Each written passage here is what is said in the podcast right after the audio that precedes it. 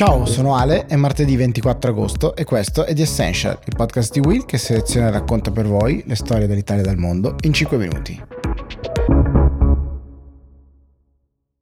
Oggi in discontinuità con eh, gli ultimi giorni due notizie entrambe legate al Covid. La prima è l'approvazione definitiva da parte dell'FDA, la Food and Drug Administration americana, del vaccino Pfizer BioNTech. Doveva arrivare a gennaio del 2022, è stata anticipata e questa approvazione anticipata è stata cercata fortemente tanto dall'amministrazione tanto quanto dalle, dalle, aziende perché ovviamente è un segno di grande fiducia e si spera che questo vada a influenzare positivamente la campagna vaccinale che negli Stati Uniti non va velocissima, eh, non va come ci si aspettava, ad oggi circa il 40% della popolazione americana ha concluso il ciclo vaccinale e questo ovviamente può aiutare a generare fiducia nell'accelerare la campagna di vaccinazione. Il secondo effetto però è quello di una più facile forse obbligatorietà del vaccino. Infatti già eh, diverse amministrazioni a partire ad esempio dalla difesa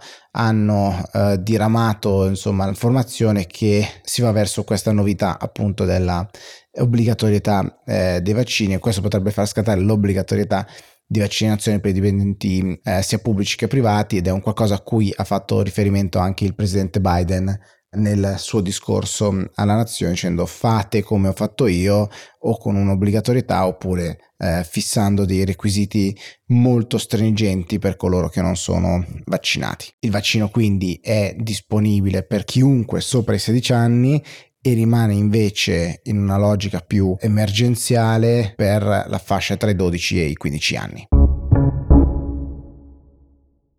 La seconda notizia, come diciamo, sempre legata al Covid, in realtà è anche una notizia del mondo tech, perché Facebook si preparava a pubblicare un report circa le pagine, o meglio i link più condivisi, quelli che hanno eh, ottenuto più traffico eh, nel primo trimestre di quest'anno, poi aveva però cambiato idea, perché? Perché alcuni di questi link non erano esattamente eh, le fonti migliori probabilmente su dove informarsi appunto eh, in materia di Covid. Il New York Times però ha scoperto questa cosa, cioè che il report era pronto in realtà per la pubblicazione, poi c'è stata una decisione di frenare tutto e quindi eh, la piattaforma si è trovata di fatto costretta a eh, pubblicare il report. Tra i link più eh, cliccati c'era un collegamento a un articolo di diversi mesi fa in cui si parlava della morte di un eh, medico della Florida che sarebbe eh, deceduto pochi giorni, poche settimane dopo la propria dose di vaccino e questo ha avuto grandissima risonanza nel mondo Novax, nelle varie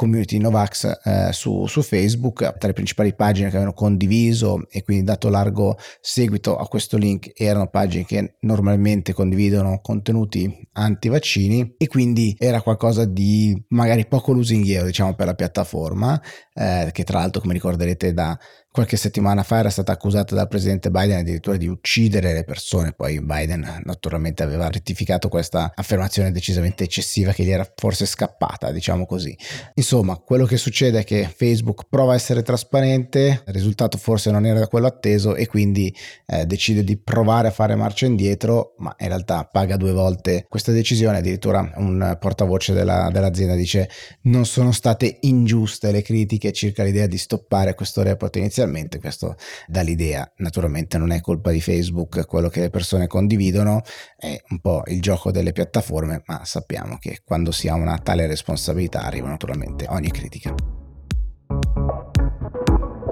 The Essential finisce qui, come al solito aspetto i vostri feedback e suggerimenti e noi ci vediamo domani. Buona giornata!